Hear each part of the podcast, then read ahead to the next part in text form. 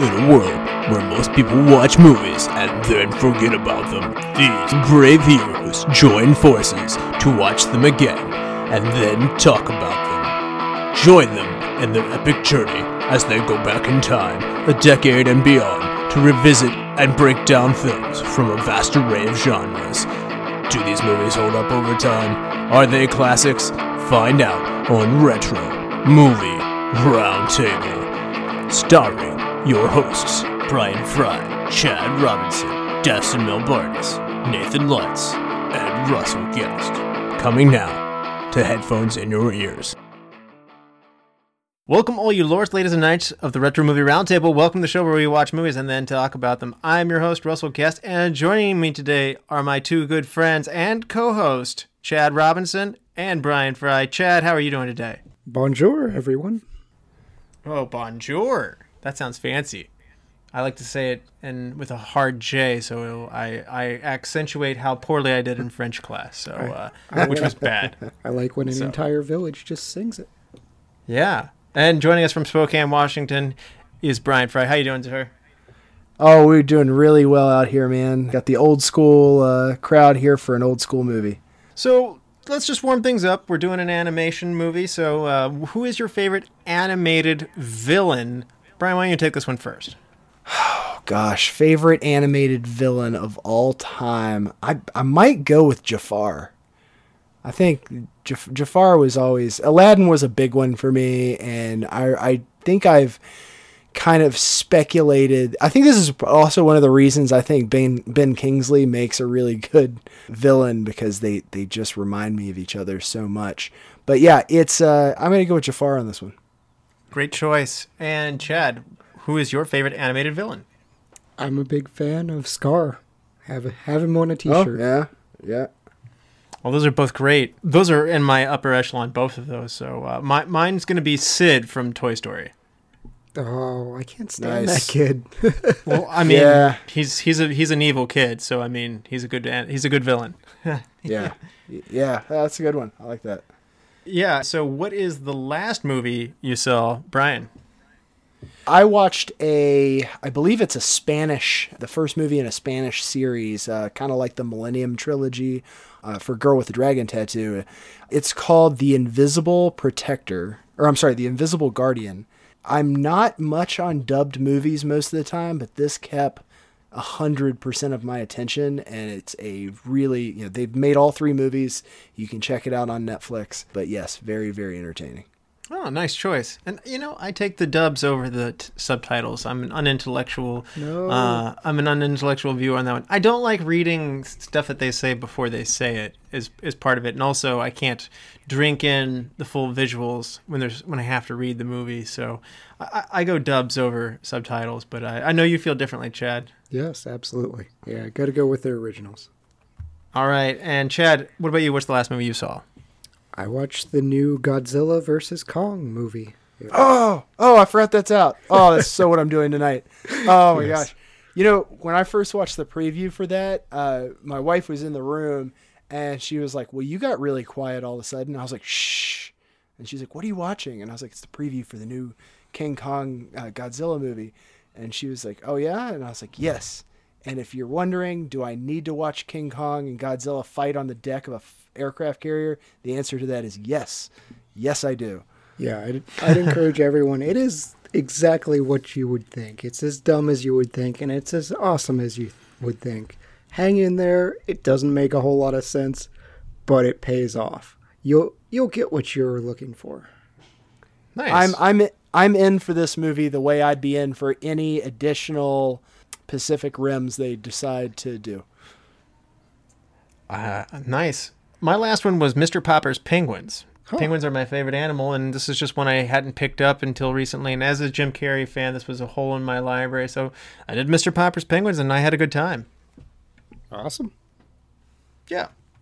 Now, I don't know if this is fair to say, but the penguins are rendered in an off-puttingly real way. I would prefer to have them CGI'd in a cuter, more personable, personified way, but... nevertheless, had a good time with that. So you want Happy Feet with Jim Carrey? Oh, that was so weird. It was so weird. It's still one of the most disturbing movies I've ever watched. Yeah, this was better than Happy Feet, but yeah. Today's movie is what, Chad? 1991's Beauty and the Beast. All right. And so this movie stars Paige O'Hara, Robbie Benson, Richard White, Jerry Orbach, David Ogden Stiers, Angela Lansbury, Rex Everett, and Jesse Corti. It grosses $204.8 million. That's a lot of money for 91, and that places it at third in the box office that year. It comes in just behind Robin Hood, Prince of Thieves, and ahead of Silence of the Lambs. You know, are those all three good movies to watch with your kid, Chad? We've only seen this one, so let's just leave it at that. Okay.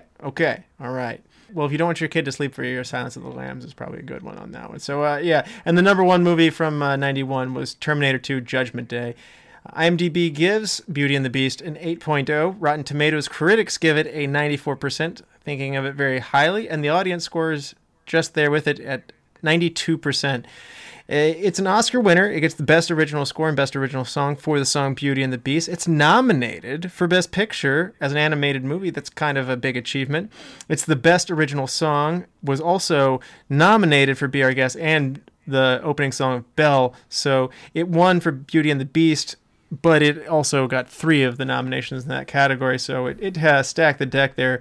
It won 3 Golden Globes for Best Motion Picture, Best Original Score, and Best Original Song. And it was nominated for an additional one for Best Original Song as well. AFI's 100 Years of Passions gives this number 34 on their list. And AFI's 100 Years of Songs ranks Beauty and the Beast at 62. AFI's Greatest Movie Musicals has this at number 22. It seems a little low to me, but I do like musicals, so maybe it's a solid list there anyway. Top 10 animated films, though. This puts it at number 7 on the animated films of all time from AFI. So, Chad, had you seen Beauty and the Beast before? If so, what was your background with it? Yes, I saw it very, very early. And Russell's tone is because he knows my wife. This is my wife's favorite movie of all time, so we're a little bold, possibly critiquing her favorite movie, but we're going to go there. We had just seen it probably within the last year. We've been kind of introducing it to my daughter as well, and she's a big Lightning McQueen Cars fan. It's less stressful than something like this. It's less scary, but she still likes it. That's great. Obviously, you've seen it over the years being your wife's favorite film. How does it deal with returning to it? Does it hold up well? And is it good upon returning to it and studying it closer today? I think I find something new just about every time I've seen it. And it's getting up there on the fact that it may be one of my most watched movies of all time. We probably watch it at least once a year. So, yeah, there's something there, I guess we'll say. Yeah. Yeah, and Brian, how about you? Now, I know you're not much of a fan of animated, at least children's family flicks. How did this go for you? What was your background with it? So this is the most female-centric Disney movie in my basically triad of this is nearly the perfect children's movie. The three I really grew up on heavily was this, Lion King, and Aladdin. And I full disclosure, I listed towards ones that have more of a male-centric person as the primary character. Beauty and the Beast is the outlier because this movie is stunning. I mean, even going back and rewatching it, and it's been years. I mean, there's a chance I haven't watched this since the 90s. And I still sat there just in awe of this film. Every person that had a hand in this, every character voice actor, the songwriters, the direction. I mean, this is what makes Disney magical. Yep. And so that's high praise. And I'm right there with you. I saw this when it came out in theaters.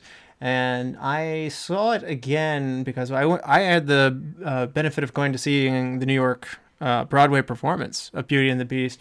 And that came out when I was in junior high. And honestly, that rekindled my love of it then because it's really good on stage. And so I went back and revisited the movie. And even in an age where you're not really appreciating these things as much, as a teenage boy, I I did continue to have enthusiasm for it. So it's been a little while since I've returned to it, and I watched the live action one when it came out. It was really solid too, and I enjoyed it. So, you know, no matter what iteration of this that comes out, I'm really enjoying it, and it's holding up really well at every decade of my life, and it's one of those ones that I've returned to, and it's holding up very well for me too. So I'm with you guys. I think this was every bit of deserving for its Best Picture nomination. In fact, I might have lobbied for it to have won that year. So without any further ado, there will be spoilers that lie ahead, so we will come back and spoil this movie. So if you haven't seen 1991's Beauty and the Beast, do yourself a favor, watch it, and we'll be back after these messages. Welcome to the Flashback Flicks Retro Movie Podcast. I'm Ricky. I'm Grayson. And every week we review a movie from the past and reflect on things we missed, things we loved, and things we want to see again. Yeah, because we believe any movie worth watching is worth watching again. So if you like films, friendship, and a lot of callbacks, I mean, just so many callbacks, then subscribe on Apple Podcasts, YouTube, or wherever RSS feeds go for like-minded movie-loving individuals. Like you. What happens when two modern film fans go back and rewatch all the old classic films from yesteryear to see if they hold up? You get the Classic Film Jerks Podcast. Find the Classic Film Jerks Podcast on all the major platforms. Okay, we're back. And if this is your final warning, there will be spoilers that lie ahead. Now, Chad, for those who haven't seen Beauty and the Beast since 1991, do you want to refresh people's memory? Absolutely. So bonjour, everybody. Our fairy tale today is about a woman named Belle who lives in a small French village. She has a tough time fitting in because she enjoys reading and dreaming of adventure instead of a daily grind of provincial life. She's pursued by the hunky but egotistical Gaston, along with his faithful sidekick LeFou. Belle's eccentric father, Maurice, gets lost in the woods on the way to showing off his latest invention and winds up in an enchanted castle. He's quickly imprisoned by a massive creature called the Beast. Belle tracks down the castle and offers to take Maurice's place, and the Beast agrees. Turns out the castle is under an enchantress's curse, and all the souls inside have been transformed into household objects unless the former prince, now the Beast, can find true love by his 21st birthday. It's a rough start by Belle and the Beast, but eventually they begin to develop feelings for each other, spurred on by Lumiere the candelabra and Cogsworth the clock. Maurice falls ill, and Belle is released to go care for him. Gaston, however, is still plotting and decides to imprison Maurice for being a lunatic to leverage Belle into marrying him. Belle attempts to prove Maurice isn't crazy, so she shows the crowd a magic mirror that proves the Beast exists. This only enrages the villagers. They come to the conclusion they can't really have a massive creature casually abducting citizens, so, led by Gaston, they storm the Beast's castle. The Beast triumphs over Gaston, but is mortally wounded. Belle confesses her love to the Beast as he lays dying, and suddenly the spell is broken with a kiss. The Beast is revealed to be a prince, and all the residents return to their human form, and they all lived happily ever after. All right.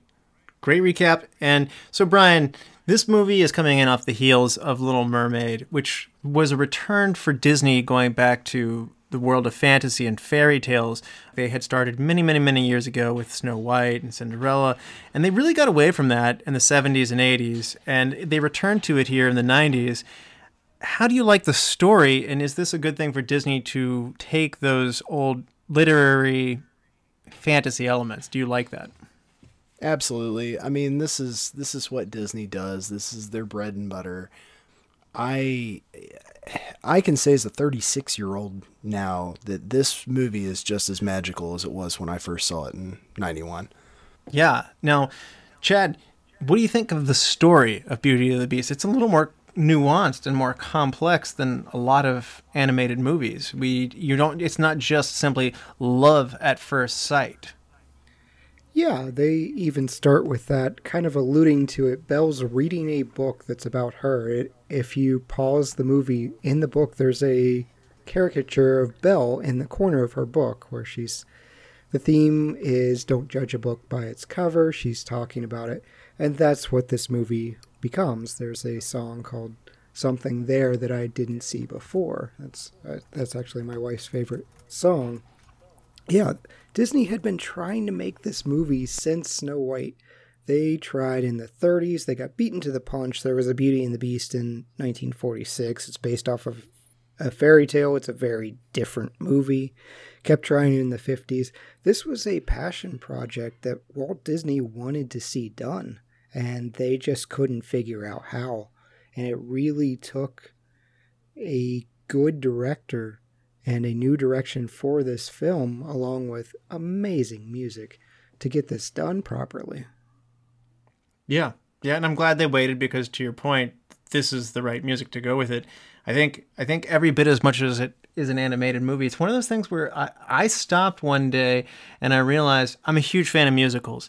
The musicals were really dead. And I was making a list of my favorite musicals. And then one day I kind of had this like, aha, like animated movies don't count towards musicals to me in my mind before that. But then I realized, yes, I mean, I not only did I see this on Broadway, it is a musical. It's written from the standpoint of being a musical, and it's a really, really good one at that. So I don't want to diminish the fact that it's a solid musical on its own, not just because it's an animated movie. Somehow that got lost to me over the years. And some of these other Disney movies, Little Mermaid, Aladdin, and Lion King, which they were on fire here in the early half of the 90s at Disney, are all phenomenal musicals. Yeah, this was the golden age of Disney. It's where they've kind of remade themselves, and now they make a ton of money. Well, now they have Marvel and Star Wars and everything else, but this and allowed Pixar. Them to survive the periods that they later were trying out with, like Atlantis, and we covered Emperor's New Groove. We like Emperor's New Groove. It didn't really work out. It wasn't a moneymaker.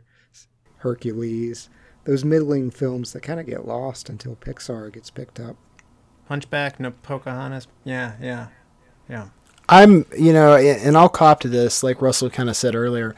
I have not previously made a real point to check out big name animated or otherwise Pixar or, regular animation films. And it's not because I have any particularly set against them. It's just, it's not something that I, factor in time for. Now with a 9-month-old daughter, I'm sure that will change drastically. And the things I have and haven't seen. But I do think that Disney and Pixar lost some of their magic post-2000. The last movie that I really saw and enjoyed while I was still seeing those kind of movies was Lilo and Stitch. And I'll even admit, and I love that movie, I'll even admit that if you put Lilo and Stitch up against any of these heyday Disney movies, I mean, it doesn't come close. Oh, I agree. That's my favorite one of all time. But I hear you. It's a different type of movie, but Disney kind of has recaptured their mojo. They've had a string of really good hits that I recommend every time I can. Tangled is the Tale of Rapunzel. It's excellent. Original Story of Princess and the Frog. Man, that's good, and it's more like 90s Disney. And Moana. That is a well-done movie, and it's a lot of fun. I'm always playing from behind on these, so I have catch up to do, much like Brian. So, well, I've got a caveat. I realized that I accidentally was in a position where I watched Brave when it came out, and I really did enjoy that one too. Yeah.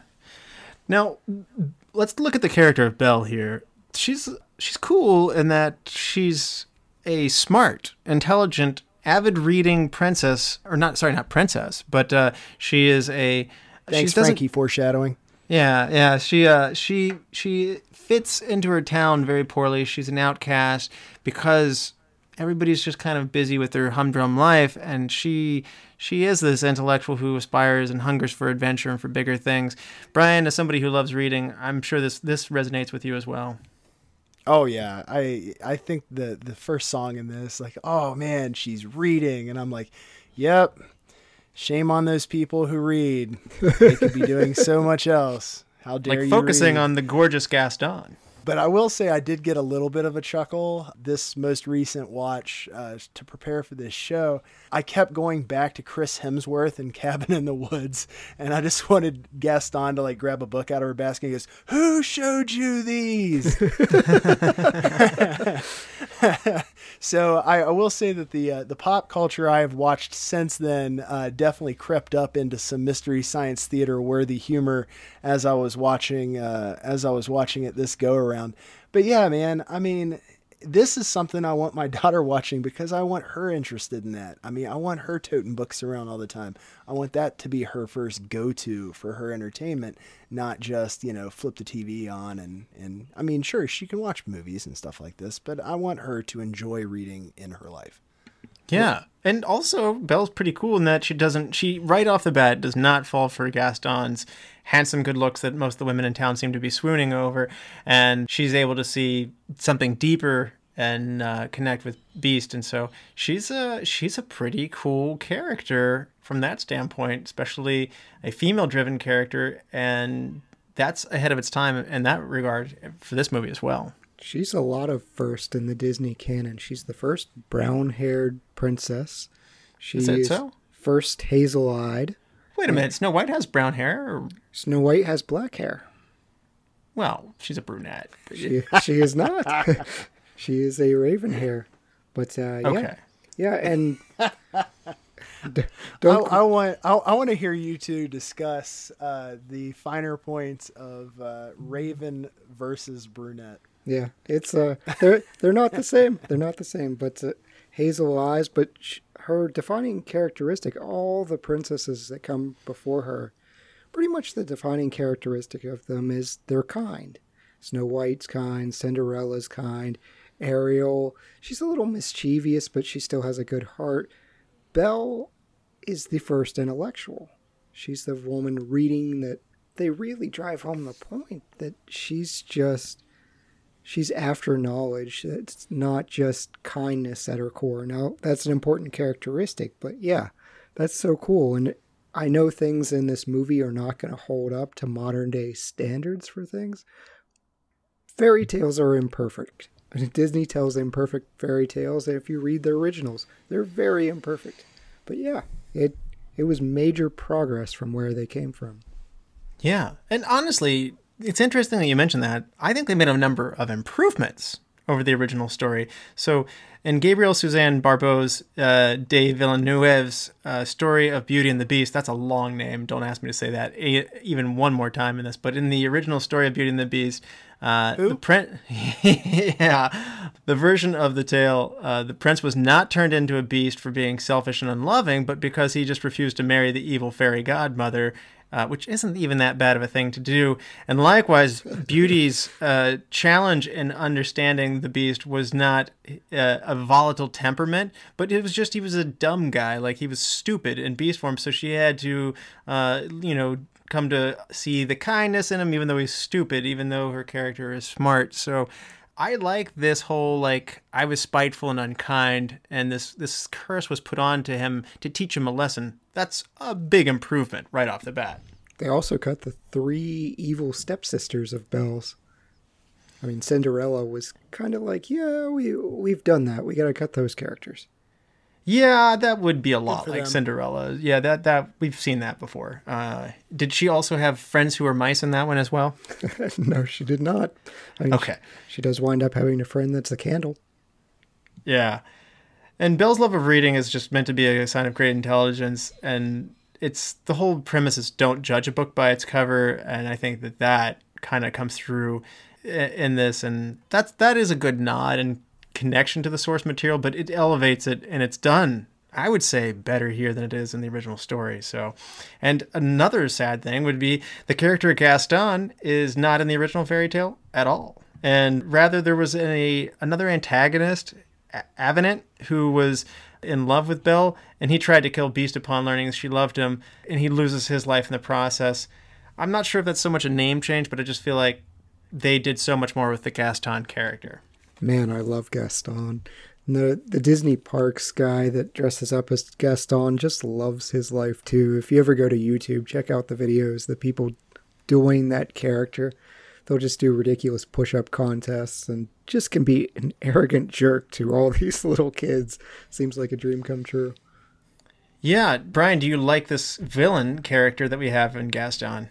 I mean, as much as you can like a villain, I suppose, he definitely doesn't rank on my top villains or anything like that just because he's pretty dumb. I mean, it's rough how stupid he is. I suppose he knows his trade well enough, and I did think that the live action Gaston did a little bit better to shape the character than the Disney animated one really allows for. I mean, they still have that airheadedness level to it, but it just wasn't quite so aloof. And yeah, I don't know. It just, I don't think I ever really feared Gaston as a child the way that like a Jafar or Scar or even Ursula, you know, where you're just man. Ursula was frightening. One thing that Gaston is different than those as, and to your point, you're right. He's not as fear inducing as those, but he's funny and he has to walk the line. He and LaFoe are actually, as well as Belle's dad, are the sources of humor that comes from this.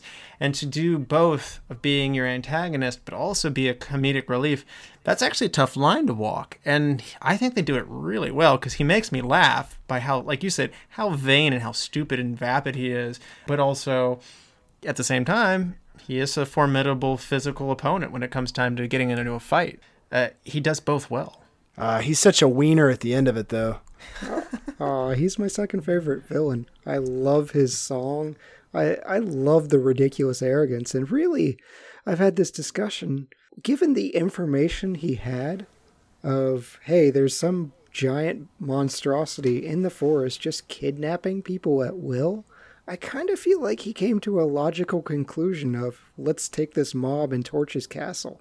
Like, that's the information he had. But also before doing that, I'm going to make sure that I commit Belle's dad so that I, you know, she's forced into marrying me just for good measure too. Well, listen, nobody's all perfect. Right. All right. There are two things that I feel like really need to be addressed here. One of them I was planning on bringing up anyway, but the other one, you know, is what you just brought up here. They very conveniently left out the part where both of them were trespassing. Okay, so yes. If we're really going to get legal about this, he's not just abducting people at will. He said, hey, you broke into my house. You heard it here, people. If you break into Brian's house in Spokane, he will put you in a cell. However, he will let you dungeon. Exchange the intruder's place for the daughter's place. So he's going to be reasonable about it. So there's that. And then I just want to say that the real villain of this movie, and this is something that's incensed me for a little while, but the real villain of this movie is the Enchantress. It's not Gaston. Because what witch... bitch witches the staff. That's some evil stuff, guys. Like, Chip, you're telling me that the maid's young son needs to go down with the master? I mean, that's some dark stuff right there. Like, I don't know. I can't get over it. It's a good point. It's a good point. She's definitely one to hit back. But on the other hand, doesn't that make it the reward so much greater than if just Beast is transformed back into his human form and learns his lesson? Like, it makes it so much better because the whole staff is saved in the end. I mean, it's very fun to see everybody has been saved and returned back to their human form. If you didn't have that, would the end be as good? No, I hear you, but I'm saying, how does the whole staff not then kill him for blank number of years of incarceration as tableware? You're right. They do have a pretty good attitude towards him. I think they more fear him, but you're right. Sure. I mean, I don't know. That is really the twist of this whole thing, that as an adult looking back at a children's movie where I would never have gotten that level before, and having worked in the service industry, you know, for most of my life, I'm like, oh my God, you know, you're going to say your boss sucks, so I'm going to punish all of you basically worse than him, because he already doesn't love anybody, which I'm assuming the staff is part of the people he doesn't love. So he was probably a real, you know what, anyway. And we're going to go ahead and punish you. Not only do you have to stay with him forever because you're now furniture, but you have to hang all of your hopes on life on a woman falling in love with a beast. I just think that's like, it's such a damning thing Wow, Brian has turned into Randall from Clerks. You know what never sat well with me in Return of the Jedi? All those independent contractors were blown up too. I don't know. I feel for these people now. And Chip makes it worse because he's so cute. And you're like, you did this to a child. Like, what's wrong with you? I feel like the word enchantress kind of infers that she's not a nice person. Are there nice enchantresses? I don't know. It's a good point.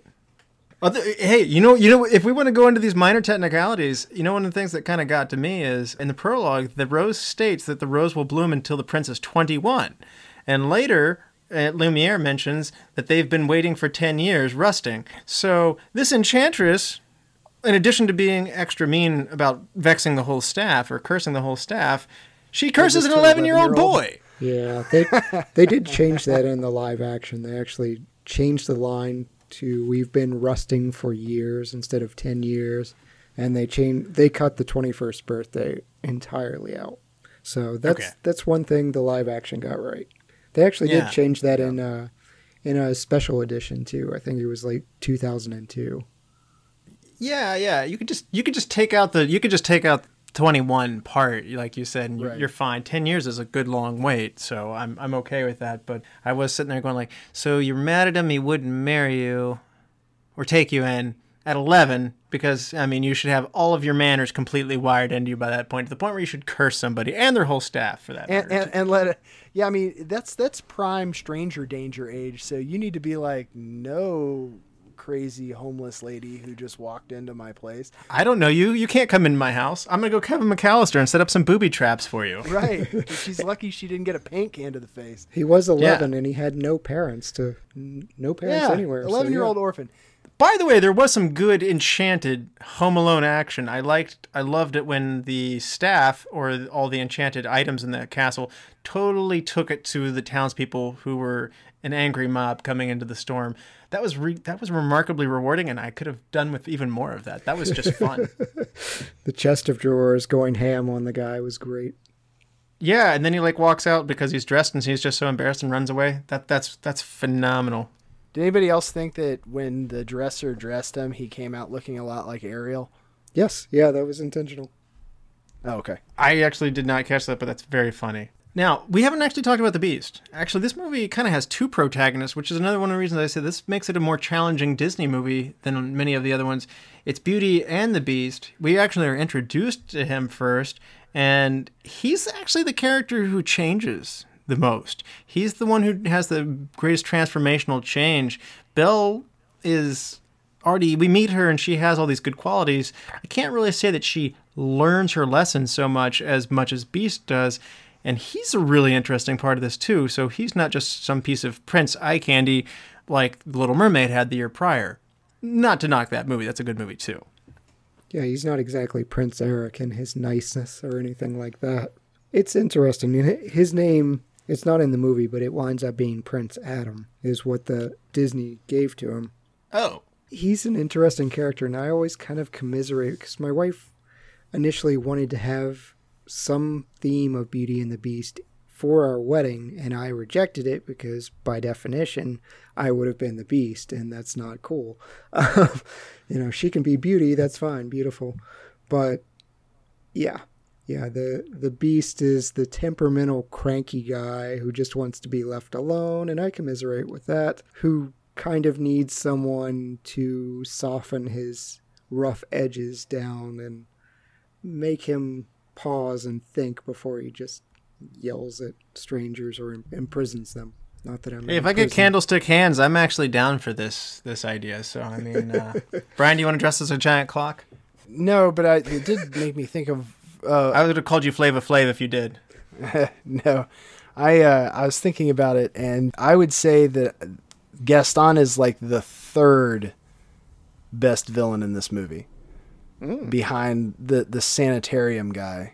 He's great. So I'm going to go Enchantress, sanitarium guy, and then Gaston. Wait, you mean you want to like destroy a whole family and force her? I'm in. You're going to pay me to do something I would have done for free because I'm also evil? Thank you. That's a great little part there. I'm glad you picked up on that one too. So in terms of the cast, and there's a lot of good voice work and some great singing work. Brian, what do you think about some of the vocal performances here? Oh, it's beautiful. I mean, this is a phenomenal musical, and I mean, just to speak to it, and I'll say it in my superlatives later too. I mean, Beauty and the Beast is, it's not just an iconic song. I mean, it still gives me goosebumps. It's easily in the pantheon or Mount Rushmore of Disney songs. It's so interesting because every single line, and I didn't realize that this until we started studying for this episode, every line is 5 syllables. And I'm just like, that is so hard to do and do well. They could have made it really corny, but they made an Oscar-winning song. Oh, it's a wonderfully written song. I mean, just wonderfully written. Yeah, almost the entire cast were Broadway experienced stars, most notably Dame Angela Lansbury and Jerry Orbach. So Disney intended it that way. They wanted to have that theatrical background and make a musical. If you want to win me over real fast, that's a fast way to do it. Jerry Orbach's inclusion was interesting for me because I think of him from Law and Order. He was just this cranky police detective. And so seeing his name as Lumiere, it's like, oh, it's that guy, that same guy that's been busting crimes, and you just hear the Law and Order data sound. Right, so like that was another thing that was going through my head during this, is every time Lumiere was on the screen, I just wanted to go, dong, dong. Disney was originally going to bring back Jodie Benson, who did the voice for Ariel in The Little Mermaid. I don't know what kind of upper echelon of Disney royalty princess that would have made her, but they ended up saying that they needed somebody who sounded more European, meaning I guess Jodie Benson didn't sound white enough, so they went out and got Paige O'Hara, and I gotta say she did a great job, but I just thought that was a funny comment of not European enough. Huh. What I read said that they wanted someone that sounded more like a woman than a girl, and they were comparing what they were looking for to Judy Garland, which that's an odd person to cite, because I think of Judy Garland as Dorothy as a girl, not as necessarily a full-grown woman. But yeah, Paige O'Hara definitely had an older sound to Ariel's curiosity and mischievousness. That's fair. And I some fun notes on that is she would flip her hair back during the actual recording, and the animators pick up on the personifications of the characters. If you look at Lumiere, he resembles Jerry Orbach, the actual person. Some of Belle's mannerisms of like the hairpiece that falls in her face and she flips it back, that was something that she was doing in the studio. And so there are real features of the voice actors that were coming through with what they were drawing. That's super cool. Absolutely, yeah. Obviously, there's no face capturing that you do like you have today, but I mean, I want to just take a second to really appreciate the craft that went into doing that. Now, one that was another consideration was Tim Curry was considered to be the voice of the Beast, and if you've followed the show for a few years, you're probably aware of Tim Curry is very popular on the show, I gotta say. I don't know how he can sing, but I would like to see Tim Curry as the Beast. Yeah, I'm actually gonna pass on that one. Yeah, he's too distinct, and the Beast doesn't really sing, so Tim Curry doesn't need to sing. It would just be his voice. Yeah, I like Robbie Benson here. Okay, and you know what? To make that voice, if you actually look up Robbie Benson, that voice comes out of a much younger, smaller, like slender man than you would ever expect. Like it sounds like it's coming out of a more mature man's voice, but it's not. Yeah, they mixed it with a panther though. Okay, I was wondering because I was like, does anybody else think that this guy sounds like Worf from Star Trek? Yeah, they pretty much made it unrecognizable by doing some audio mixing, and a panther growling was included in it. Yeah. I still think Mr. Inigo Montoya himself, Mandy Patinkin, he was considered for Beast. That would have been a different direction. Yeah. You know, fun consideration. But only if you kill his father. Yes. Yeah. Well, the original line that Gaston uttered to the Beast at the castle was, prepare to die.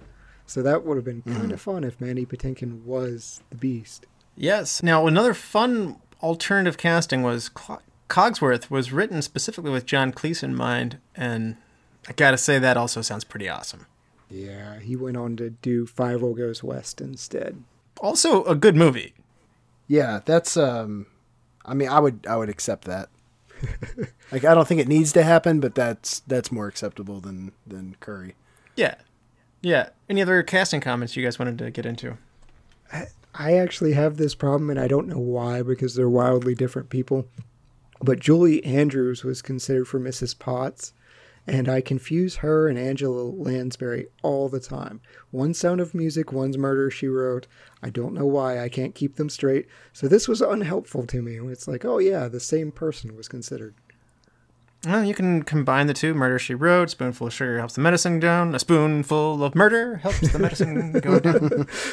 So an interesting one is the character Chip was originally only going to have one line, but the producers like Bradley Pierce's voice, and he's a super cute young guy. Like, I mean, he's like, he talks like the character, and it was funny to see him in an interview. He was just like, I just imagined what it was like to be the character, and I just said the lines. I was just like, and that's adorable. No wonder your role was expanded 100-fold. And so Chip was barely even in it. There was a role for a music box to do some of these things, but Bradley Pierce stole the show. Good on him, and good call, too. When you realize you got lightning in a bottle, you go with it. Yeah. Absolutely. Yeah, Chip's adorable. Wow. I thought Chad was going to have some rebuttal on that one. You normally are hard on young actors. He's not a small child messing things up. He's there for exposition, and he does it really cutely. So good on Chip, good on child actor. Congratulations on not being the kid that screws things up. Wow! This is definitely high praise from Chad. So, Chad, do you have anything about the production and the writing part of this? Yeah, I mean, Don Hahn, he just gets everything, man. He does The Lion King, Beauty and the Beast, Hunchback, New Groove. He just gets handed the keys to the kingdom after this. It's just like, you did Beauty and the Beast, go, you know, do whatever you need to. They rewrote quite a bit. We talked about them having troubles getting this movie made. 1989, they wound up throwing it out. They just said, start from scratch. Rewriting funny characters, making it more light and musical versus maybe a little bit darker. Adding more characters. There were only 2 main characters in the beginning. You know, making the inhabitants of the castle former servants instead of just enchanted objects. All of these things just contributed to a more meaningful movie. Yeah, and the composer Alan Menken and Howard Ashman were very responsible for not pursuing a more faithful, darker fairy, like, you know, direct adaptation of the French fairy tale, and to doing this, which is more of a musical approach. And you know, normally I'd say, yeah, sure, go stick to the source material, but they exceeded it here. This is the highest form of it, to my knowledge. And in fairness, I haven't seen the also acclaimed 40s version that you did mention earlier, Chad. I am eager to go back and see that someday, because I actually just liked the fairy tale of Beauty and the Beast. It's a cool story. Brian, do you have any thoughts on the making or the writing and how it came to be? The songwriting in this is part of the magic. I would say the biggest key piece to the magic in this movie. So I have nothing but positive things to say about it. I don't think they could have done it any better. One interesting thing that happened is this movie was previewed at the New York Film Festival in 91 as a work in progress. Disney had never done this before. 70% of the movie was animated in full color, and the other 30% was just consisted of story reel, really rough pencil sketches, not even shaded in, like kind of line work. And it hit so well with the audience, even then it received a standing ovation, which, by the way, this is a hard to satisfy crowd. So even before it came out, they kind of knew they had something special at this point. Yeah. Yeah. Even the composer, and I'm sure we'll talk about this a little bit later, he knew that what he had was special, and he was unfortunately very, very ill during the production of this. But yeah, when asked about the music, he said, we have something great. Yeah. Yeah. And you're talking about Howard Ashman? Yes. Yeah.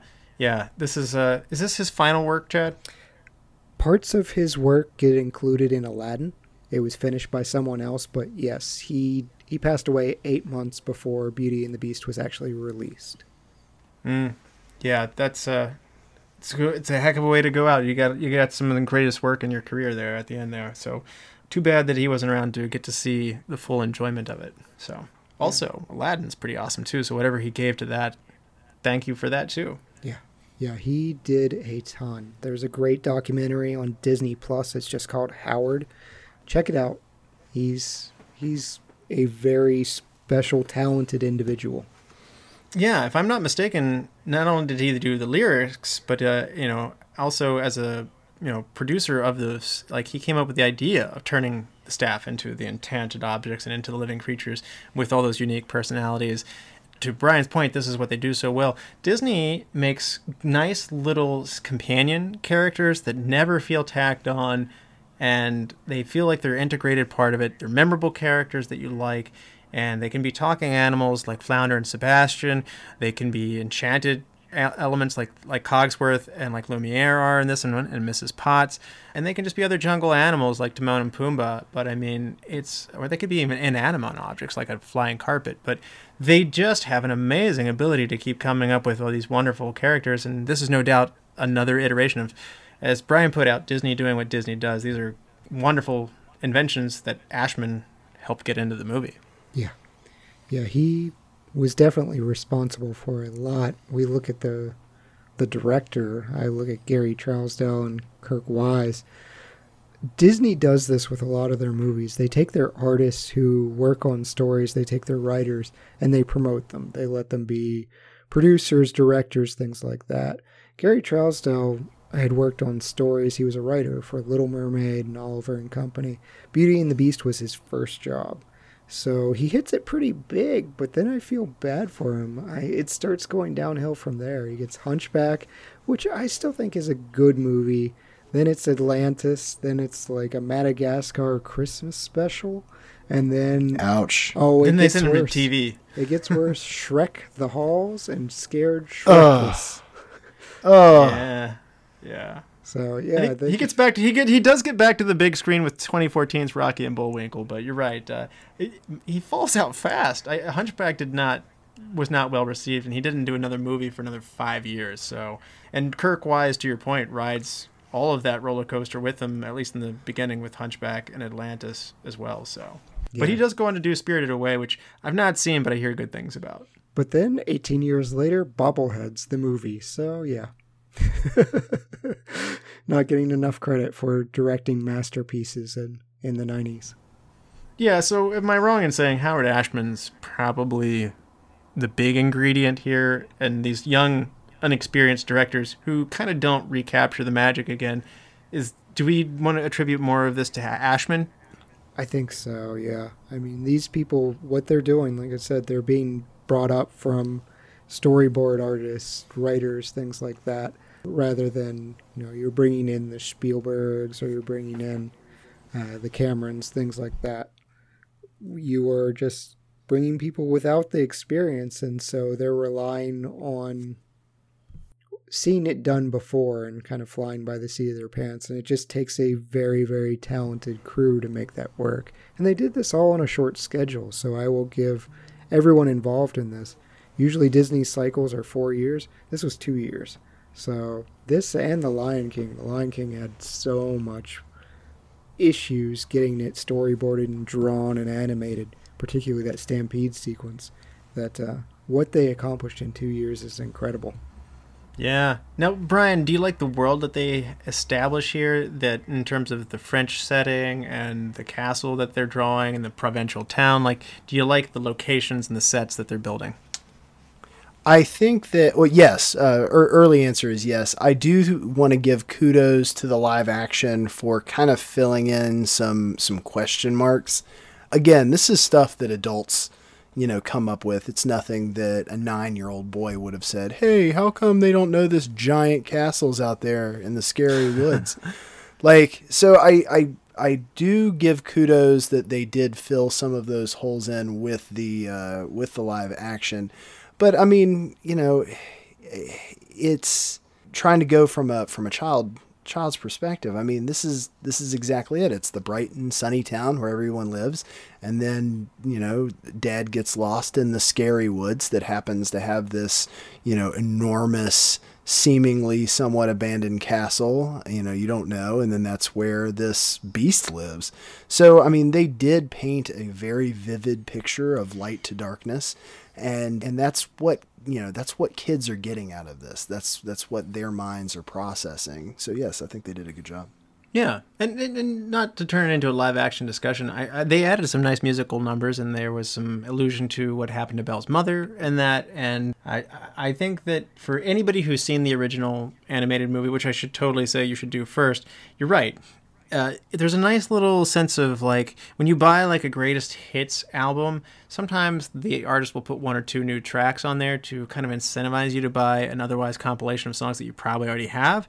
Credit to Disney for doing that. I think they've probably been hitting us over the head too hard with live action remakes, but I think Beauty and the Beast one was done well, and they gave you enough new, and to see some of those characters brought to human life was worth it. So I'm with you, Brian. I think nice way of just a little more. But I mean, this is a tight movie. They do not drag their heels. They're in and they're out.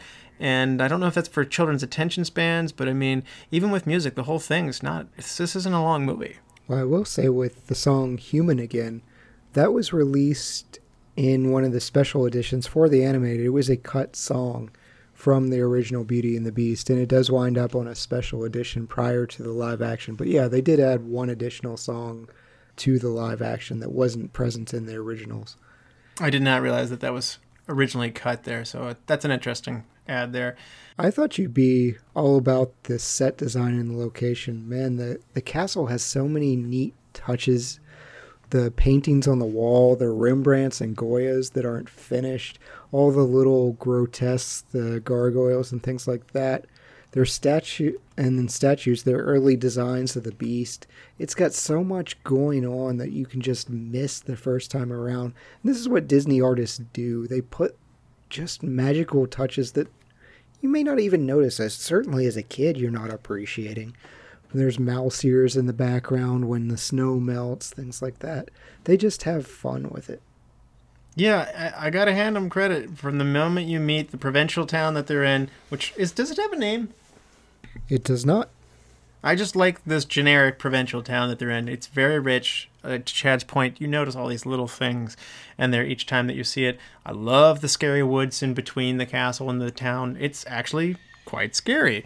And I remember kind of being scared with the wolves in the woods. You know, I as a kid, I had the appropriate amount of being scared. And I don't think movies today are... I should say that too often they're afraid to challenge kids. Kids like to be scared. They just want to know that it comes out okay. And I give this movie credit for giving that sense of adventure from the threat being real. And the atmosphere is great there. And to Chad's point, the castle's cool. They kind of blend Gothic influences, very French, with, you know, the Baroque era as well once you get inside. But it's interesting how the castle has these two characters, very dark and threatening, but then also once the staff comes to life and once their love is kindled, it actually turns into this quite charming place, and you start to see the warmth in it. So the atmosphere reflects the tone of their relationship, and that's really cool. And that's something that really only I think you can effectively do to this degree in an animated movie. So to your point, that's just even better on the animators. Yeah, they had to have fun. There was so much. The garden scene with the stars, it's stunning. Yeah. Did you like the stained glass introduction? Like they just hit you over the head real fast with some exposition. They don't show you the background story. Brian, did you like the stained glass intro with the fun instrumental music? I shouldn't say fun. Yes, and I like that as a tool. I think that's a really inventive way to introduce kind of the pre-story on this. I've seen other shows and movies that do somewhat similar stuff, and I'm always just really impressed by how they come up with certain things. Another thing, it doesn't give you any story, and there's no story basis to it. But like, if you get a chance, watch the intro to the show Black Sails. It's another thing that's just like, wow, that is the visually interesting way to, you know, I don't want to say Game of Thrones kicked it off. We're having these big visuals that pertain to the show in their entry music, but it is something that I enjoy seeing done, and this is definitely up that alley. Definitely. Yeah, this was used as a device, again, to make this seem like a book. It's a once upon a time story opening, and we are just focused on books. They keep reappearing. We have the Beast's Library. We have Belle introduced with her nose in a book and an entire song about it. So this is just one more touch to reinforce, hey, we're telling you something from a storybook. So as we look into the character design or the animation in this, it's really cool how they kind of created Beast. They created him out of a hybrid of other... So Glenn Keane, the supervising animator on Beast, created his own hybrid of very Earth-like animals. He wanted it to feel like it was something of this Earth, but also something you haven't seen before. So he took influences from lions with the mane on Beast. He took buffalo horns and tusks and the nose is like off of a boar. And there were heavily muscled brows of a gorilla and legs of a tail of a wolf. And and the bulky body of a bear. It's just one of those interesting things where an artist can take all of these things, not just one or two of these things. This is like Greek mythology if you get into it, like a centaur or like a griffin. It's really cool to see that he created something that hasn't been created before. And you're right, it does feel like this is believable. This could be a creature, but it also has a sense of awe to it. So major applause, because he did exactly what he set out to do. It was the first sighting of Man-Bear Pig. Half man, half bear, half Excelsior! Yes. Chad, are there any character design elements that really jump out at you? Everything, really. Belle's gown is iconic, the yellow dress. But even her apron, it's meant to conjure up images of Dorothy. You talked about Beast. The uniform's great, but the stuff like the tassels on the dog ottoman or Mrs. Potts' hat. Maurice's socks are mismatched. It's kind of to show his eccentricity. There's so much cool design. We've talked about Belle being hazel-eyed or brown-haired and the first there. Yeah, they did a lot of just Disney touches to this. Yeah, they really did. Brian, any of those like characteristic things that you... we're really relishing, and there's so many details to appreciate. I would say that going back to Chad's point about all the stuff going on in the castle, I don't think I ever really gave it an appropriate appraisal during early watches. Now, this is the first time I'm getting back to it in a while, but after I watched that YouTube documentary, I really went out to focus on, really absorbing castle. And the other thing I'll say on this is I even enjoyed reading the comments on inaccuracies based on location and time frame, like whether someone's wearing trousers or not or something like that. Not because I like seeing, oh, look, they messed up here, because I like knowing the history on what and why. So I even enjoyed going through and just being like, hey, baguettes weren't around back then, or it's in the wrong location for that type of bread or something like that. I find that kind of thing fascinating, to the point where I want movies to make those kinds of mistakes, because I learn more. Sacre bleu, no baguettes. Maurice's socks are mismatched, and his wild and eccentric hair and his glasses and the fact that he puts a barrel on and then has cartoon, like Looney Tune, like underwear. I do like how there are serious characters of Beauty and the Beast are serious, but I like how the whimsy comes around them, and it makes it enjoyable and rich upon returns. And I also forgot to mention, I like how Beast's eyes are... like the thing that don't change into him, whether those blue eyes are in the portrait that's all torn up, and then those still remain in Beast form. So there's some little piece of recognition in him. So a lot of great details here. Yeah, that's a great point. Absolutely. Brian, is there anything in terms of the animation of how it got made that you want to call out in terms of maybe special effects and these kinds of things? Just hats off to the people who have the patience for this sort of thing. it astounds me. You know, you think about how many different drawings these folks make, then, you know, just to do it over again with, you know, less sketch, more defined lines, the coloring. I mean, this is so much work goes into this. And if we didn't have people who are able to do that, you know, who have that kind of fortitude to really, you know, in enjoyment of it, it seems like horribly tedious work to me. And I just hats off to them for being able to do it. It's an interesting time for movies. We're kind of at the apex of doing it by hand. Disney had almost, you know, a century built up of techniques that they've gotten better and better at. And also you're at the dawn of this new one of the computer coming in. And this movie is not very computer driven.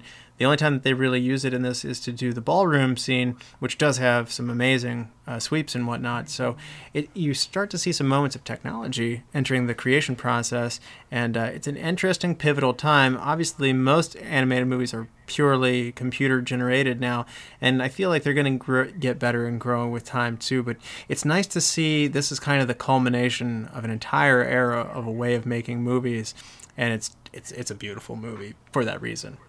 Yeah, 43 animators worked on this, so kudos to them. There were some interesting, because of time constraints, like the ballroom dance part was a retrace of Cinderella's dance with the prince. And like the transformational smoke for the beast was a recall of the Black Cauldron. They used the smoke from the Black Cauldron and just put it in this movie. They were out of time and basically said, hey, this is really hard to do. We're just going to do it this way. It's easier.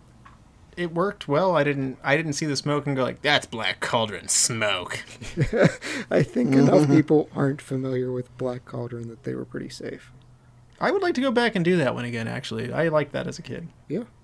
Now, we should have blocked out more time for this one, but let's talk about some of the songs on here. Brian, what do you think about Belle, the opening number, Funny Girl?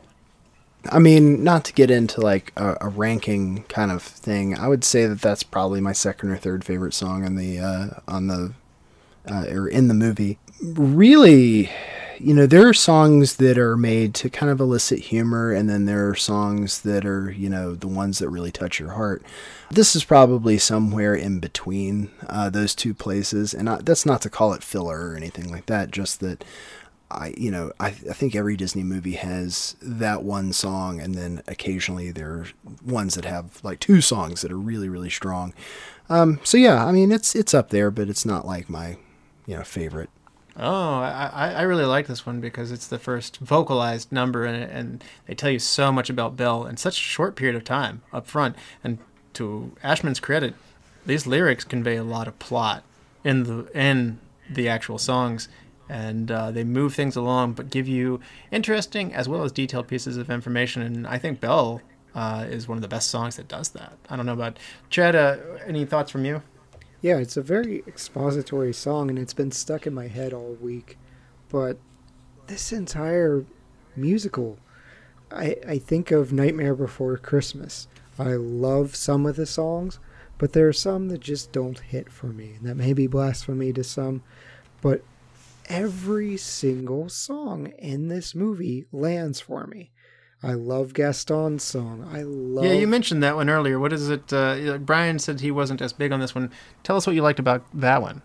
It's just so bombastic, and the hunting lodge is a great scenic location for it. I love his lines of he's roughly the size of a barge, and it's just this tavern drinking song. It's awesome, and it's the exact song someone as vain as him would sing of, hey, now I eat 5 dozen eggs and I'm just the best person ever. And they're actually called the Bimbettes in the background, just swooning over him. And LeFou is just trying to cheer up his buddy, who's clearly the only way to cheer him up is to hold a mirror up to him. So they make this number bigger on the Broadway performance. They expand it and even enjoy it more. And it's such a big, it's funny. Like you said, like whether it be like antlers and all my decorating, or every last inch of me is covered with hair. Isn't that awesome? And so, I mean, I think it's a very funny song. Brian, what's one of the songs that that stuck out most to you? Like, which ones are like, man, I really did like this one? I mean, you know, we've already talked about Beauty and the Beast as a track. Performed by Angela Lansbury herself. It is. I mean, it's such a beautiful song. Like, it's, you know, it's the song. Have you listened to the Celine Dion version of this? That was the pop version that they released for the radio and whatnot. No, I think I would hate that out of hand. I'm not like everything you just said right there. Like, my body shunned away from. So it is good. I'll give it that. It is good. Yeah, okay. But the Angela Lansbury didn't want to sing that song. She actually asked for someone else to do it. She didn't think Mrs. Potts should sing it. And Disney does this. You'll see it in Aladdin with the genie and Robin Williams, and that didn't end well. But they'll tell someone something. They'll be like, well, why don't you just record it as a backup? You know, we won't use it. We'll get someone else. And so they only did one take of it with Angela Lansbury, and that's what they used.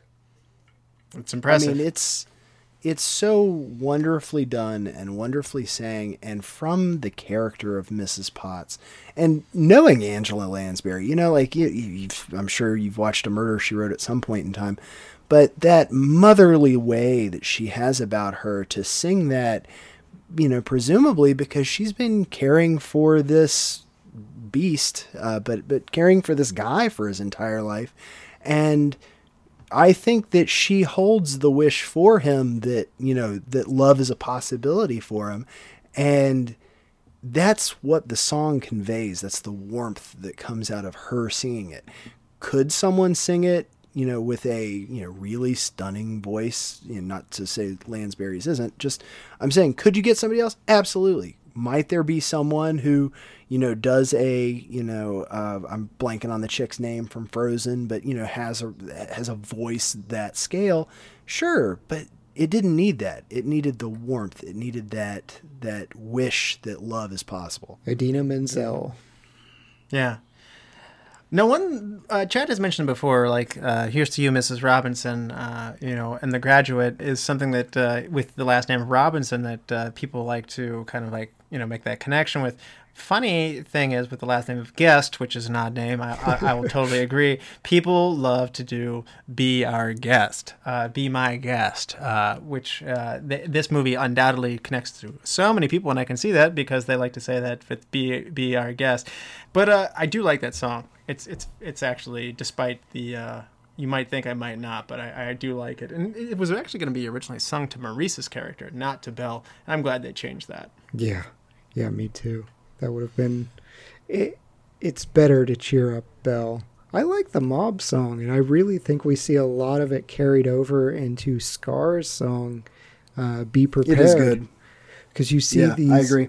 This darkness and this fire and the marching and the rhythm to it of kill the beast and be prepared.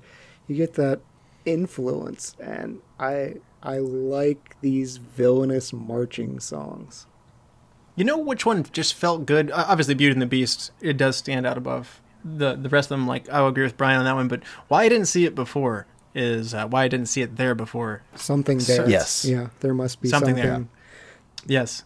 That one's just very sweet and genuine. And like I said, if that doesn't warm your heart more as an adult, then, you know, I mean, I think I appreciate that one more today than I did then. Well, the animation during that, when they're out playing in the snow and just having fun, and even you see Cogsworth and Lumiere watching from the window with Mrs. Potts. Yeah, it's whimsical.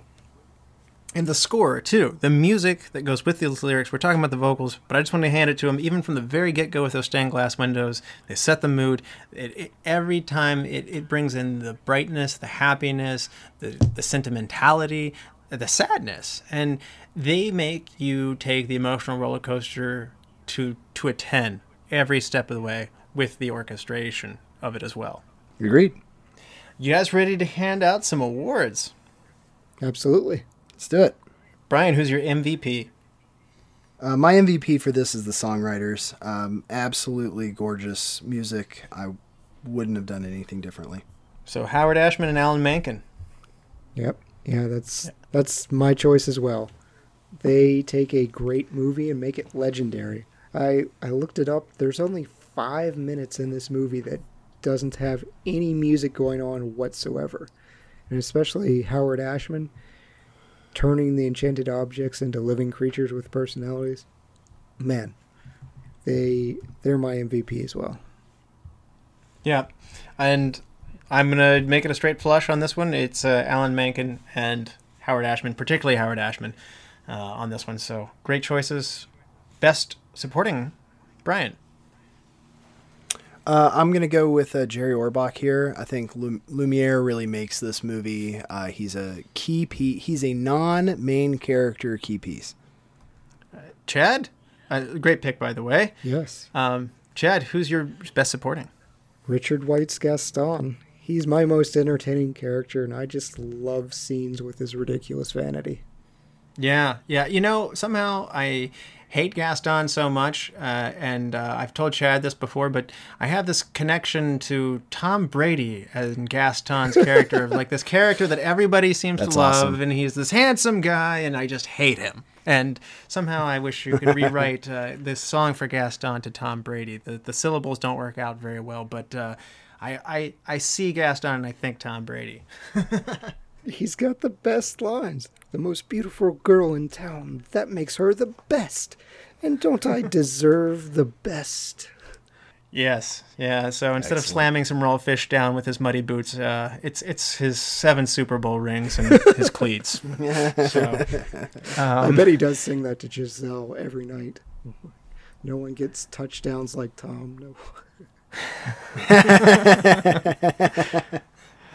So my best supporting, I'm going to go with Brian on this one. I'm going to go with Jerry Orbach as well. The French accent, the transformational character, it's just great voice work here. Love it. The personalities that come through with the actual animations is all the better. So Jerry Orbach gets it from me. Hidden gem, Brian.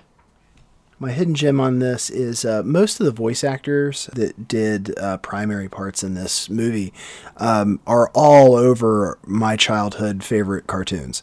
So I was going through each one individually, and I saw accolades for Gargoyles, Darkwing Duck, G.I. Joe.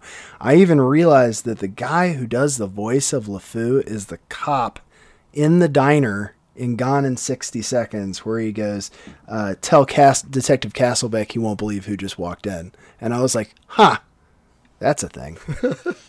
Wow. Yeah. So, so very spread out over all the creators then. Yes. Yeah. All right. And Chad, how about you? Who's your hidden gem? We talked about my guy briefly, but Tony Jay's Monsieur Dark. He's the asylum warden, and he's just sinister in the way he delivers the line, I love it, to Gaston's plan is fantastic. That's a great pick there. I actually expected Brian to go that route. I wonder if the guild of sanitarium directors were upset. It's like, why are we always the bad guy? I want to help people. And so my hidden gem is going to be the trio of blonde women swooning over Gaston throughout the movie.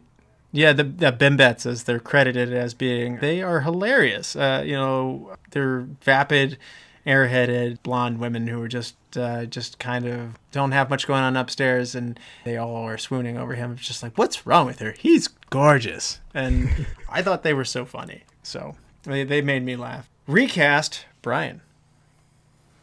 I really wanted to cop out on this one and say nothing, but instead of that, I want an ad cast, not a recast. I would have liked to have heard maybe the voice of Patrick Stewart being Mrs. Potts's husband, and maybe he could be like a beer stein. Mr. Potts, nice. I like it. Yeah. You can't go wrong with Patrick Stewart. Yeah, I'm for it. Right? I mean, just, another British voice actress to go side by side with her, makes her not a single mom. I don't know. And then, a teapot and a beer stein. I was tinkering with it, while we were talking, and I was like, that'd be cute. It's not a Disney movie if everyone isn't missing at least one parent. That's true. That's true. Recast, Chad. Yeah, I wanted to push as well. I guess if I have to, knowing John Cleese was up for Cogsworth, I can't just not pick John Cleese. So bring him in. Wow, you stole mine. I had a very hard time, and I do not want to take anything away from David Ogden Stiers, but yes, right? When you say John Cleese, I just think so highly of him. I was like, well, I can't say no to John Cleese on that one. So, best shot, Brian. This is going to just be a cascade of Beauty and the Beast pieces. Best shot for me was the staircase as they're coming down, her in the gold dress, and then Lansbury starts the song. I think that's probably the most iconic shot for me. Great choice. Yeah. Chad? Kind of similar, but the ballroom dance, it starts from the vaulted ceiling and it spins all the way down to just give you this wide, I'd say wide shot, but there's no camera, but this wide angle view of the ballroom and the characters involved dancing. It's gorgeous. Yep, that's mine as well. And they had to do this with computers for the first time, and they were breaking new grounds. Actually, they had done some of this on The Rescuers Down Under, but this is the second time they're using it, and they're definitely elevating it to a new level, and clearly it got more impact out of it. I don't know how many people cherish The Rescuers Down Under, no knock to that movie, but this is in a magical Disney moment. So you really feel like you're in the space, and it's really good animation work here. So just rotating down from that vaulted ceiling through the chandelier, sweeping around them. They said that they couldn't really do that with conventional drawing. You can zoom, you can pan. They have like these glass plates they can push up and down. They can do so many things, but that sweeping feel, it's not something they had the confidence in being able to do without taking it to the computers. And so they're breaking new grounds in doing it this way.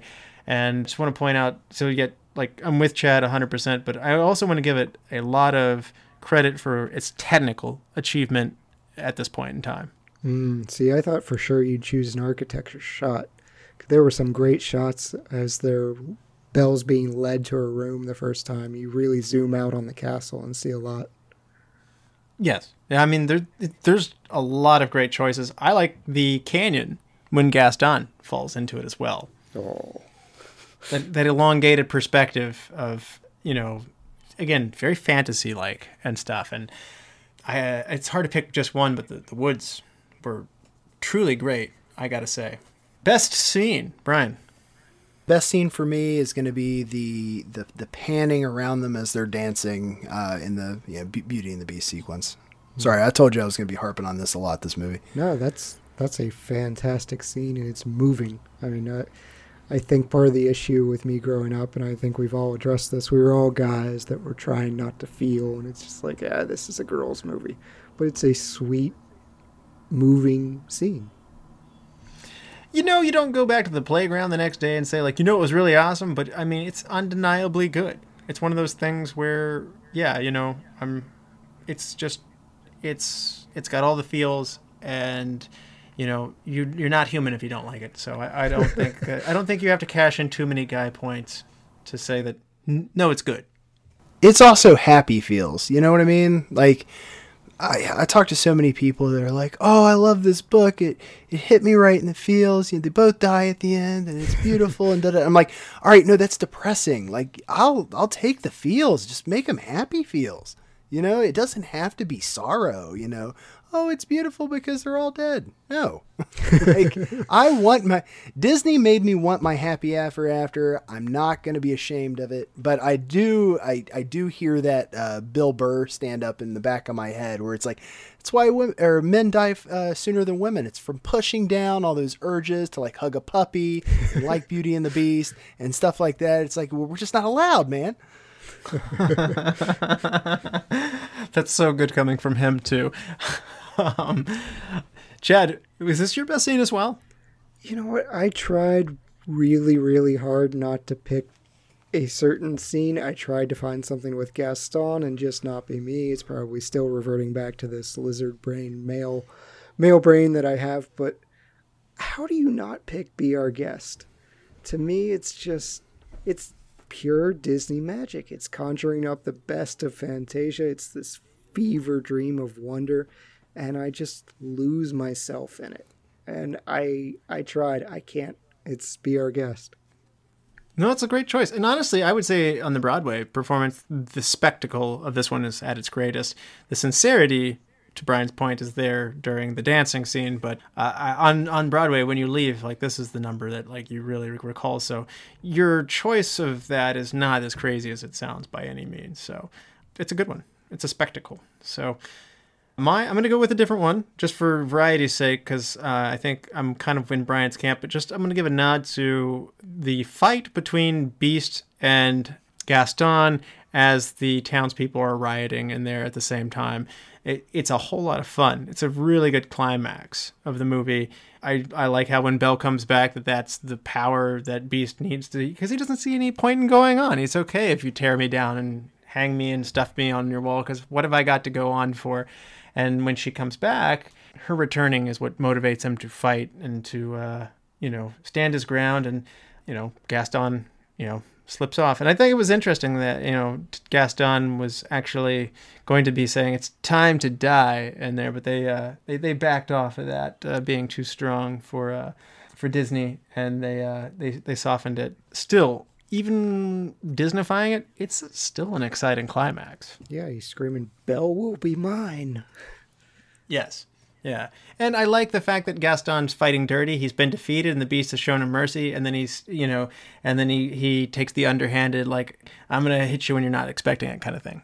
So, Brian, best wardrobe, makeup. And this could kind of be an animation moment or character design moment. So we're going to alter that for that. If you're going to go with wardrobe, it's got to be Belle's dress, the yellow one specifically. But like to Chad's point, her normal garb to start the movie is Belle. I mean, you have the Princess Belle look too, but it's fairly definitive in terms of her various looks. I'm getting flashbacks to our How to Lose a Guy in 10 Days episode where I wound up picking the yellow dress scene. Oh, yeah. Yeah, Chad has a thing for yellow dresses. Yeah, yeah. It looks great on Kate Hudson. Looks great here, too. But for me, I still chuckle every time they're trying to dress up the Beast for his date, and he has ribbons in his mane. It makes me laugh, and it shakes out his fur, and it poofs out like... when I bathe our cats unwisely, but it's just great. And it's another fun Disney moment.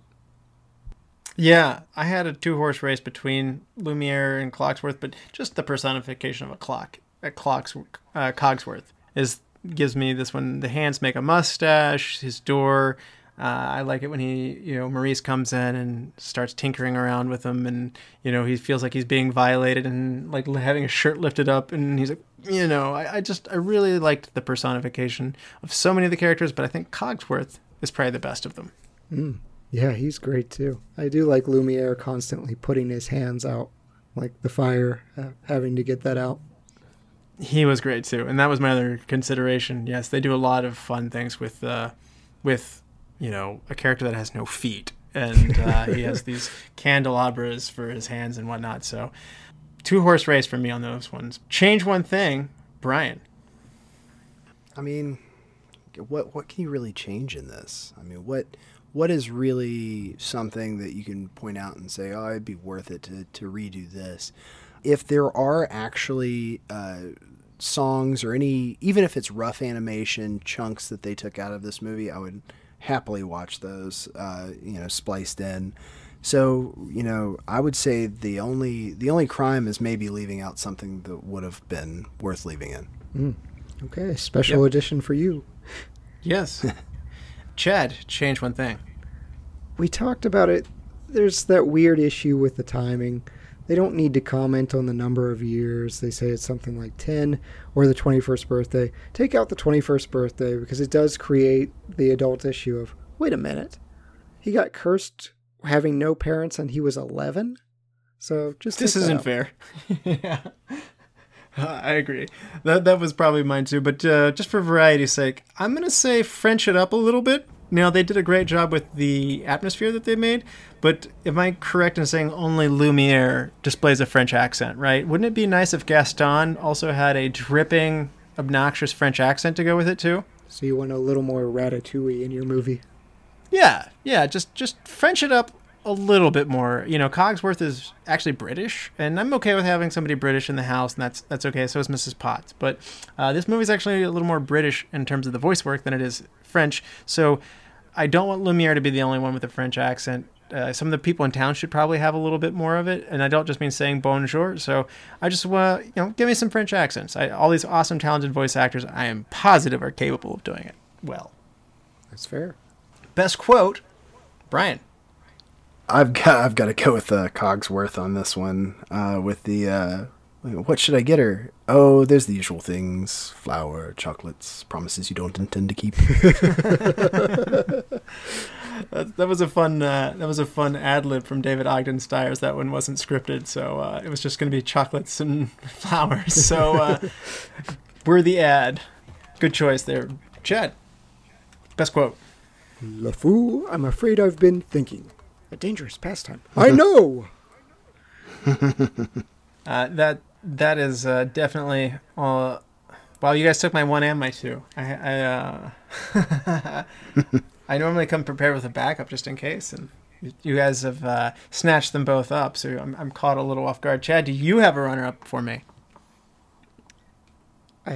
Chip, when he's asking Mrs. Potts, he's like, "What's there?" When he's asking something there that wasn't there before, and she's just like, "Oh, nothing." I'll tell you when you're older, dear. Yes. Oh, that is a good one. Yeah, thank you. It's just sweet that he doesn't understand anything. Oh, the mortician. Oh, sorry, not the mortician. Just for variety's sake, I will go ahead and give another nod to the sanitarium guys as well. Like, I love it. So evil. Yes. All right. It's the climax here. We're coming to the end. On a 5-star scale, what would you rate 1991's Beauty and the Beast, Brian? I gave it a full 5. Wow.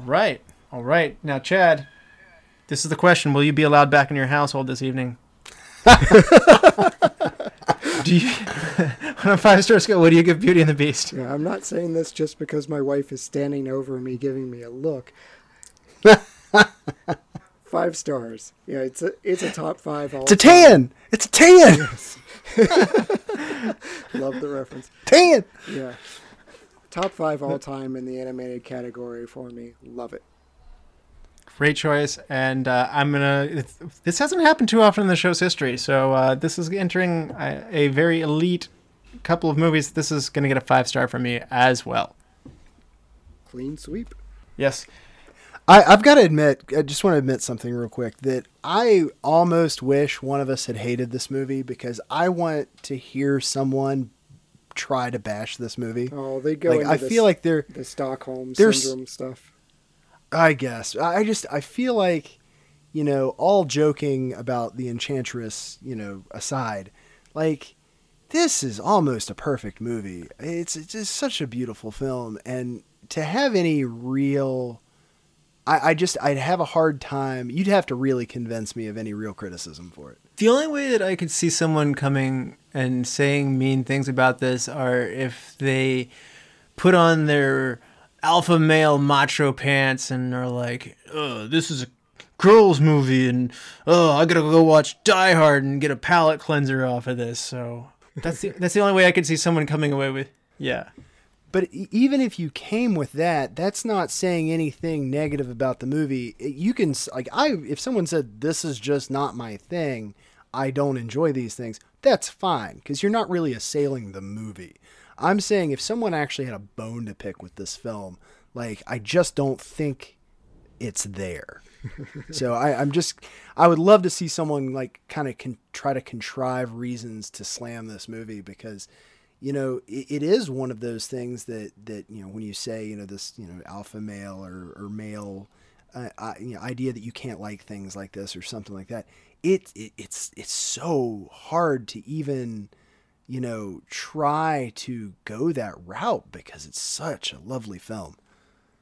I think you're just being obstinate. It's like kicking a dog. You know, it's like kicking a dog. It's just wrong. Yeah, and even after you do say that, like, it's kind of like I'm imagining, like, this ultra tough guy's like, ugh, I hate the Spice Girls, and then he gets in the car, rolls up the windows, and then it's in traffic going like, Tell me what I want, what I really, really want.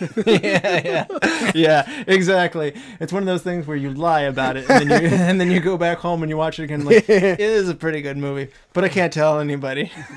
It was a bold jump from Beauty and the Beast to Spice Girls. But it's something that's clearly marketed for a different, not something that you can cop to liking. Now, I don't think that this falls into that, is my point, though. I think this is just a wonderful movie, but I see what Russell's point is. Yeah, I'm just afraid to name a guilty pleasure and both of you be like, oh no. Can't back you up there. I think I've already admitted to liking Pitch Perfect, so I like that too. Things are out there. Yeah. I think I have also. I think on our guilty pleasures episode, I admitted to I did like the Princess Diaries. So yeah, it happens. Yeah. So the other thing I wanted to say is we didn't mention this. It plays really well at the kids level. If a teenager sits down and gives it their time, they're going to be won over by this. It's going to play well for parents. It's going to play well for middle-aged people. It's going to play well for old people. It hits all of the generations in a way that not many movies can do. So you're entering that, like, Wizard of Oz upper echelon of, like, movies that have what I call universal appeal. Again, only tough guy at the gym who's just like, I got to go bench press some iron after watching this. Those are the only people who aren't going to be happy. Well, it changed the structure. Gaston was right. Yeah. It changed the structure of the Academy Awards. The Academy Awards was like, this movie's a problem. It's so good. We've got to create a new category. Because if Disney keeps doing this, we don't want it to win Best Picture. The only other animated movie that winds up nominated for Best Picture is Up in 2010. But until... they created Best Animated Feature because of this movie. And they expanded the Best Picture category by that point, so that's even more impressive at this point, because at this point, correct me if I'm wrong, you only get 5 entries. Yes. So all the more impressive. And also a little bit snotty on the Academy's part to say that, you know, I get it, you don't have real-life actors emoting and all that stuff, but... it's kind of funny to say that we're going to give them their own little category that's theirs, and it can't transcend other than music and animation. So it's kind of interesting how they gave them their own. I won't say kids table. It's still an Oscar, but it, like to your point, Chad, it kind of alleviated their conflict of like, but this is a cartoon. Yeah, I mean it got beat by Silence of the Lambs, so I'm not going to pick a fight with them here. It's not like it got beat by Crash or something. But yeah. Yeah, there are certainly years where the best film of the year is an animated story. Up was fantastic. Mm-hmm. Well, do you guys want to pick a movie for next time? Yeah, let's do it. All right, Brian, I've got 3 musicals. Why not just stick with this? So it's Oscar season, but these are all Oscar-nominated musicals. We have option 1, Cabaret from 1972.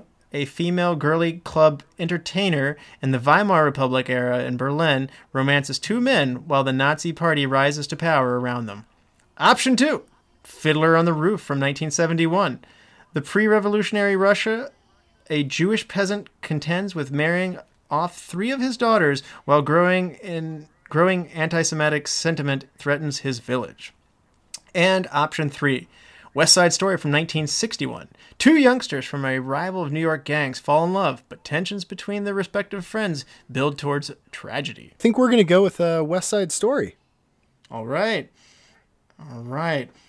Let's get our finger snaps ready for Rumble. Yeah, jets or sharks? I think sharks are cooler than jets. Agreed. All right. We'll do that next week, and I'm excited to get into that one. So... Chad, Brian, thanks. It is always fun to do one with you guys. Absolutely. This is fun. You too, man. And thank you, all the lords, ladies, and knights of the Retro Movie Roundtable. We invite you to reach out to us. We want to hear from you. So subscribe, rate, and review to us on iTunes, Spotify, Stitcher, wherever you get your podcast. Give us a like on Facebook. Follow us on Twitter at @movie_retro. And email us at retromovieroundtable@yahoo.com. And producing this podcast is fun but not free. And we invite you to support the show at our Patreon page, which is, I think, working properly now. Chad informed me for over a year it actually wasn't set up properly. But you can now give us money at patreon.com/. /retro movie roundtable. So any contributions you give us will make the show better and go towards making the show better for you. So as always, thank you for listening. Be good to each other and watch more movies. Brian? Okay, so you're like Buddha if he wasn't so enlightened. And you're like Jesus if he wasn't arrogant and all his miracles were fake.